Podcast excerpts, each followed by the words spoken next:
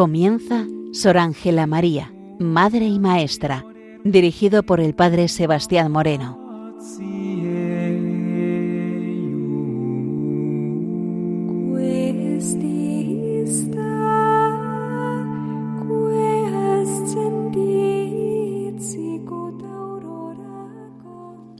Muy buenos días, nos de Dios. Aquí comienza en Radio María la venerable Sor Ángela María de la Concepción, hija de Santa Teresa de Jesús y reformadora de la Orden Trinitaria, y con el objetivo, a lo largo de este curso, de poder presentar a los oyentes la figura y el mensaje de esta hija de la Iglesia. El principal autor de la regla trinitaria es San Juan de Mata, participando también en su redacción el obispo de París, el abad de San Víctor y el propio Papa Inocencio III. El fin principal de la orden será la redención de cautivos, socorrer y rescatar a los cristianos retenidos en esclavitud por los paganos. También es muy de destacar cómo los bienes que hubiera en la comunidad, sea cual sea su providencia, había que dividirlos en tres partes iguales, reservando una parte de ellos a la redención de cautivos encarcelados a causa de su fe en Cristo. En el año 1199, el Papa Inocencio III dice, han instituido una orden y regla que les obligan a emplear un tercio para los cautivos. Tras los permisos, Juan de Mata marchó a África a redimir cautivos y en el año 1203 ya estaba en España. En esta orden y espíritu pasará su vida Sor Ángela María de la Concepción. El fundador de la orden, Juan de Mata, nacido en el año 1154 aproximadamente, Tuvo una infancia y una juventud piadosas. Fue maestro de teología en París. Tuvo una visión de la majestad de Dios en su primera misa, el 28 de enero del año 1193, y concibe el propósito de fundar la orden. El estilo de vida es muy propio, una regla propia, ya que las reglas existentes no podían recoger la novedad de su proyecto de vida, volcado en la misión, en el mundo, en la ciudad, en los caminos y en los mismos márgenes de la cristiandad. Un proyecto para la misericordia y la redención. A Juan de Mata le preocupaba mucho las víctimas de la cautividad. Estamos, pues, ante la primera institución oficial dedicada plenamente al servicio de la redención y todo puesto bajo el nombre de la Santísima Trinidad, un servicio a la redención desde la fraternidad, la comunión entre los hermanos en el seguimiento de Jesús. Ellos no vivirán en monasterios y en abadías, sino en casas, lugares de familia y de fraternidad. Quien dirija la comunidad se llamará ministro, elegido por la común deliberación de los hermanos. El vocablo hermano aparece 29 veces en esta regla. Hay igualdad entre clérigos y laicos. Hay también corrección fraterna. La pobreza está en función de los cautivos y de la hospitalidad. La regla es muy breve y sólo el Evangelio se considera como regla de vida. La regla es un plano práctico y jurídico para aplicar el ideal evangélico. La vida trinitaria está muy influenciada por las corrientes tradicionales de la vida religiosa. Toma de la vida monástica su ideal de perfección ascética y su dimensión comunitaria, de los canónigos regulares su carácter clerical y pastoral, y de la tradición hospitalaria la dimensión caritativa y social. La regla reposa siempre en la comunidad, hasta el punto de que ninguna decisión importante se puede tomar sin el consenso explícito del capítulo semanal. Cada casa participa activamente en el apostolado de toda la orden. Sus entradas se dividen en tres partes iguales. Una parte destinada a redención de cautivos, otra parte a obras de misericordia y la otra parte para el sustento de la comunidad. La regla fue confirmada en el año 1227, con unas pequeñas variantes. No tener tan estricta la tercera parte. Se pueden usar caballos y mulos en caso de necesidad y se aminoraba la prohibición de comprar carne. En el año 1267 se aprueba la conocida regla mitigada, en donde se modifica la administración de los bienes, se modifica el número de religiosos en cada casa y el religioso se obliga a la vida de la casa donde profesa. Las fundaciones solían tener un hospital que servía de hospedaje a los rescatados, a la vez que los pobres y enfermos remediaban allí sus dolencias y sus necesidades. La popularidad de la orden fue tan grande que muchos acudían a las casas para participar en estas obras de piedad. Este es el caso de María de Panateira, famosa terciaria y que es considerada por muchos la iniciadora de la vida trinitaria femenina.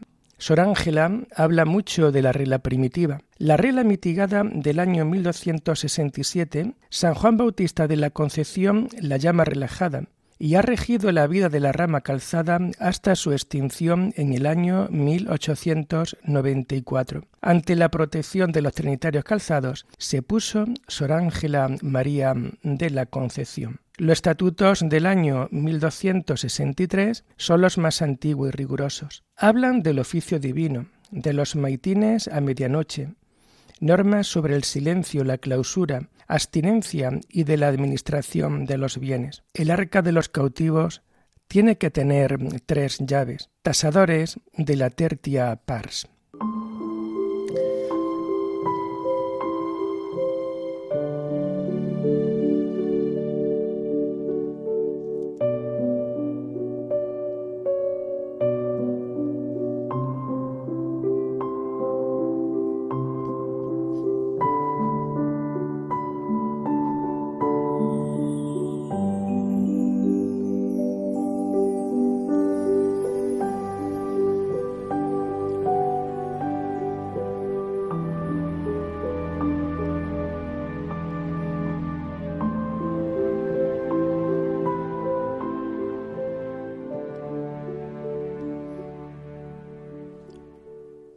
Vamos a mirar ahora reformas masculinas en la orden trinitaria. En los dos siglos anteriores al concilio de Trento aparecen muchas reformas de conventos, provincias y familias religiosas. Son los conocidos como religiosos observantes.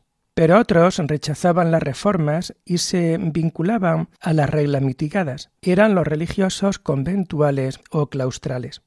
Los religiosos observantes en España crearon familias regulares e independientes. La orden trinitaria no conoció división entre los observantes y los conventuales, pero la relajación dio origen a varias clases de reforma. La reforma trinitaria se encuadra dentro de la reforma teresiana y tiende a cubrir las carencias de Trento. Vamos a ver el hilo conductor de esta reforma. San Juan Bautista de la Concepción es el instrumento de la reforma. Él vive entre los años 1561 y 1613. Muestra que su vocación vale más que la vida. Asume el riesgo de morir biológicamente por no morir biográficamente. Sus momentos vocacionales se pueden resumir de la siguiente manera. Se hace trinitario en Toledo. Ingresa en la orden el día 28 de junio del año 1580 profesando sus votos el día 29 de junio de 1581. Veinticuatro años después, acordándose de su maestro, centra su espiritualidad en Cristo crucificado. También lo vemos como en el año 1596 va a estar por Écija y es trinitario recoleto. Al abrirse totalmente a Dios, se libera para apoyarse en Dios. Quedé recoleto con voto, con obligación, con deseo y con voluntad. Posteriormente se hace trinitario descalzo en Roma y allí va a optar definitivamente. Me enamoré de la vida de los trabajos, la acepté, la quise, la escogí, la abracé, la amé y la reverencié en nombre de Jesucristo. Es un dejar a Dios por Dios, en un contexto vocacional. Sor Ángela María deja el noviciado de las Carmelitas Descalzas de Valladolid y pasará a las Trinitarias de Medina. Ella va a dejar a Dios por Dios, solo por encontrar un sentido concreto de mayor perfección a su existencia personal.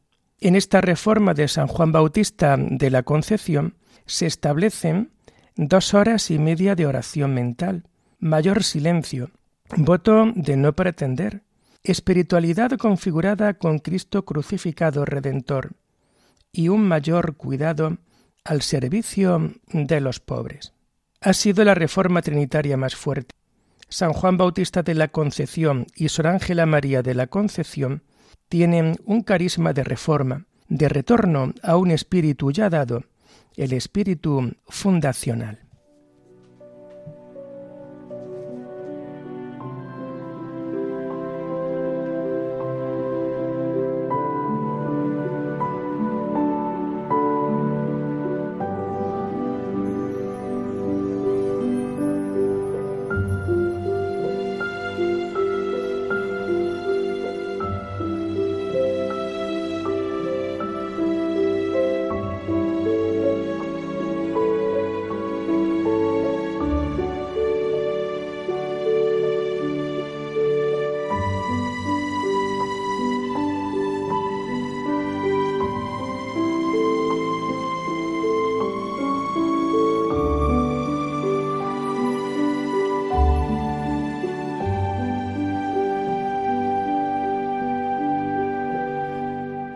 Las monjas contemplativas. Trinitarias de Abigaña, 1236-1529. Es el único monasterio femenino trinitario del Medioevo. Estamos ante una vida trinitaria y no hospitalaria, parte de la infanta de Constanza de Aragón. Esta fundación duró desde 1236 al año 1250. Ellas guardaban la regla de la orden con las tres partes. Estaban bajo la jurisdicción de los superiores de la orden y la causa de su ruina fue el enriquecimiento en el siglo XII con una mala administración. En 1529 el convento fue extinguido. Solo había dos hermanas. Así hemos de destacar también que en el siglo XIII nace una nueva mentalidad muy diferente a los siglos anteriores, a la hora de entender la vida y el mundo. Aparecen las ciudades y la sociedad feudal termina su esplendor. Aparecen lo artesano y los gremios. Los grandes comerciantes se hicieron con el poder económico. Aparece una nueva clase social llamada la burguesía y que terminarán con el poder de la nobleza. Así, las ciudades y los burgueses van a ir destacando frente a la vida rural de antaño. Y como vamos viendo también en la Iglesia, hay una corriente que aspira a poner en práctica el ejemplo de Cristo y a reavivar el espíritu de las primeras comunidades cristianas, apartándose del espíritu social del momento. Ante el lujo de muchos, la Iglesia optó por la pobreza, surgieron nuevos grupos cristianos que se fundamentaron en la vida evangélica, en donde su única regla es seguir el Evangelio imitando la vida de los apóstoles. El concilio de Trento dispuso sobre la clausura y obligaba a las religiosas a tener clausura papal y a pronunciar votos solemnes, o por lo contrario no podían recibir a las novicias. Y esto fue lo que promovió en España los primeros conventos de trinitarias de clausura en el siglo XVI. Las monjas de clausura se dividían en calzadas, quienes dependían siempre del padre provincial, y de descalzas, que fueron fundadas en Madrid por el reformador de la orden, San Juan Bautista de la Concepción, y también las recoletas, que eran las monjas de la Madre Ángela María de la Concepción.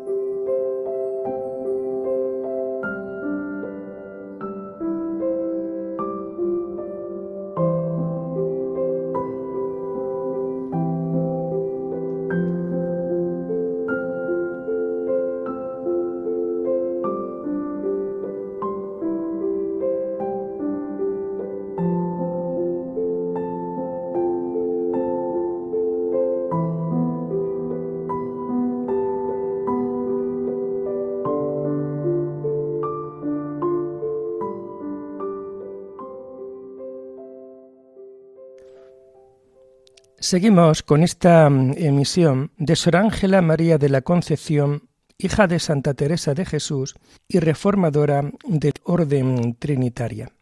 Vamos ahora, como hacemos y como vamos a hacer en cada uno de nuestros programas, a ir leyendo y comentando algunos párrafos de la Madre Ángela María, párrafos que están sacadas de sus propias obras. Nos comenta ella en el libro de la autobiografía. Mi hermano me aconsejaba que si tomaba el estado de religiosa, daba gusto a Dios, mucho ejemplo a todos, y lograría la mayor felicidad en esta vida. Estas palabras fueron tan eficaces en mí que me resolví a serlo. Estamos dentro de estos primeros inicios, dentro de la vida vocacional de Ángela María, y rápidamente caemos en la cuenta del buen consejero que fue el hermano de Sor Ángela María. Él va a aconsejar a que tomara estado de religiosa, dando así gusto a Dios. En aquella época se daba mucha importancia al tema de poder elegir estado, el estado militar, el estado de casado, el estado religioso. Aquí vemos a este hermano de Ángela María de la Concepción que él también va a influir a que su propia hermana escoja el estado de vida religiosa. Y daros cuenta, lo primero de todo, para dar gusto a Dios. Dios se alegra ante la llamada que hace a tantas personas porque no podemos olvidar que son muchos los llamados, pero también aquello que dice el Evangelio, que son pocos los escogidos. Ella era consciente de que daba gusto a Dios. También importancia del ejemplo que daba a todos, es decir, una respuesta positiva a Dios, es también un ejemplo para otras personas que de alguna manera se están planteando la vida monástica, la vida consagrada, y luego también que lograría la mayor felicidad en esta vida. No nos podemos olvidar de aquellas palabras del Evangelio, cuando Jesús nos dice que aquel que por el reino de los cielos deja casa, padre, madre, tierra, herencia, familia, va a recibir en esta vida mucho más de lo que deja, pero luego también va a recibir la vida eterna. Por ello, el estado de vida religiosa es lo que mayor felicidad alcanza dentro de esta vida. Muchas veces en el mundo en el que nosotros estamos parece como que estas palabras las miramos con reticencia y realmente cuando nosotros visitamos y estamos con religiosas contemplativas y sobre todo cuando vemos a las más mayores, rápidamente vemos su alegría, vemos su paz, vemos su tranquilidad y el gran ejemplo que muchas veces ellas nos ofrecen. Si mil veces volviera a nacer, mil veces volverían a hacerme monja contemplativa, monja de clausura. Por ello, la gran influencia que el hermano de Ángela María va a tener también a la hora de tomar ella estado de vida, el estado religioso, para agradar a Dios, para ser feliz, para ser ejemplo de muchas personas. También en el libro de la autobiografía nos comenta Ángela María lo siguiente. Yo siempre, muy gustosa y agradecida, estaré toda mi vida a los consejos de tan buen hermano, porque por él, después de Dios, he conseguido este dichoso estado. Por tanto, ese agradecimiento de hermano y, como ella nos dice, porque por él y después de Dios, he conseguido este dichoso estado. Es la gran ilusión y digamos la gran confianza que ella tenía en su hermano que realmente pues va a ir influyendo dentro de la vida de esta santa mujer. También nos comenta en el libro de la autobiografía. Tomó Dios la mano en ayudarme, ya que mi madre hacía resistencia para oponerse a que tomase tan santo estado. Y, realmente, pues otra gran realidad para que seamos conscientes de que esto ha sido siempre una constante dentro de la vida de muchos consagrados. Y es que cuando han querido comunicar en su casa la decisión de dedicarse en su vida plenamente a Dios, siempre pues la familia ha manifestado su oposición, ha manifestado sus reservas. Yo creo que no es ningún secreto el poder incluso decir algunos casos muy concretos de algunas religiosas, tanto en el pasado como en el presente, que incluso la propia familia se ha negado incluso a visitar a la religiosa en el propio monasterio, porque no entiende la vida contemplativa. Ante esta situación, también la madre Ángela María de la Concepción lo va a vivir. Ella sabemos que desde un primer momento sus padres sí eran positivos a que sus hijos varones fueran sacerdotes, pero lo que no tenían tan claro era precisamente que su hija, y precisamente esta, Ángela María, fuese religiosa contemplativa. No podemos olvidar de que también ella tenía a su hermana mayor, su hermana Catalina, la tenía ya de Carmelita descalza en Medina del Campo. Bueno, pues ahora nos comenta ella en la propia autobiografía cómo siente la ayuda de Dios dentro de su vida, ya que su madre se hacía resistencia para oponerse a tomar el santo estado. Ni que decir tiene, y es bueno que también aquí lo comentemos, que una vez que muere la madre y luego posteriormente cuando ella quiere ingresar en el monasterio, el padre le dará su bendición. Y también nos comenta en el libro de la autobiografía, siempre había sido aficionada a la orden trinitaria y se me mostró cómo había de serlo. Le pedí al Señor que si era voluntad suya, lo dispusiese, pues es todopoderoso. Y esta es también la clave, ¿no? En donde tenemos y podemos andarnos con la seguridad que Dios nos está ofreciendo dentro de esta vida de seguimiento. Es decir, cuando una persona vocacionada siente afición, se siente llamada a participar dentro de una familia religiosa, en este caso la orden trinitaria, daros cuenta cómo ella le pide al Señor que si era su voluntad, todo lo dispusiese. Y esta es la clave. Cuando el Señor quiere a una persona para este estado contemplativo, para dedicar su vida a la, su gloria y a su alabanza continua, Oye, pues el Señor él mismo se las apaña para ir despejando caminos.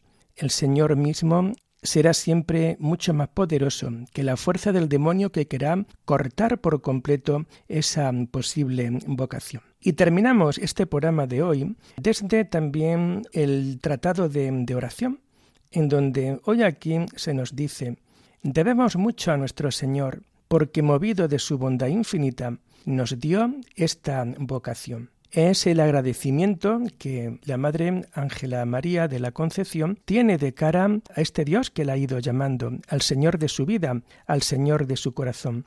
El Señor, movido de su bondad infinita, es el que llama. El Señor, movido continuamente por el amor que tiene a toda la humanidad, es el que quiere realmente que nosotros también participemos de esta vida de seguimiento tan real y tan profundo. Y lo dejamos aquí por hoy, invitándoles a seguir este programa que cada lunes eh, será emitido desde Radio María. Alabada sea la Santísima Trinidad, sea por siempre bendita y alabada.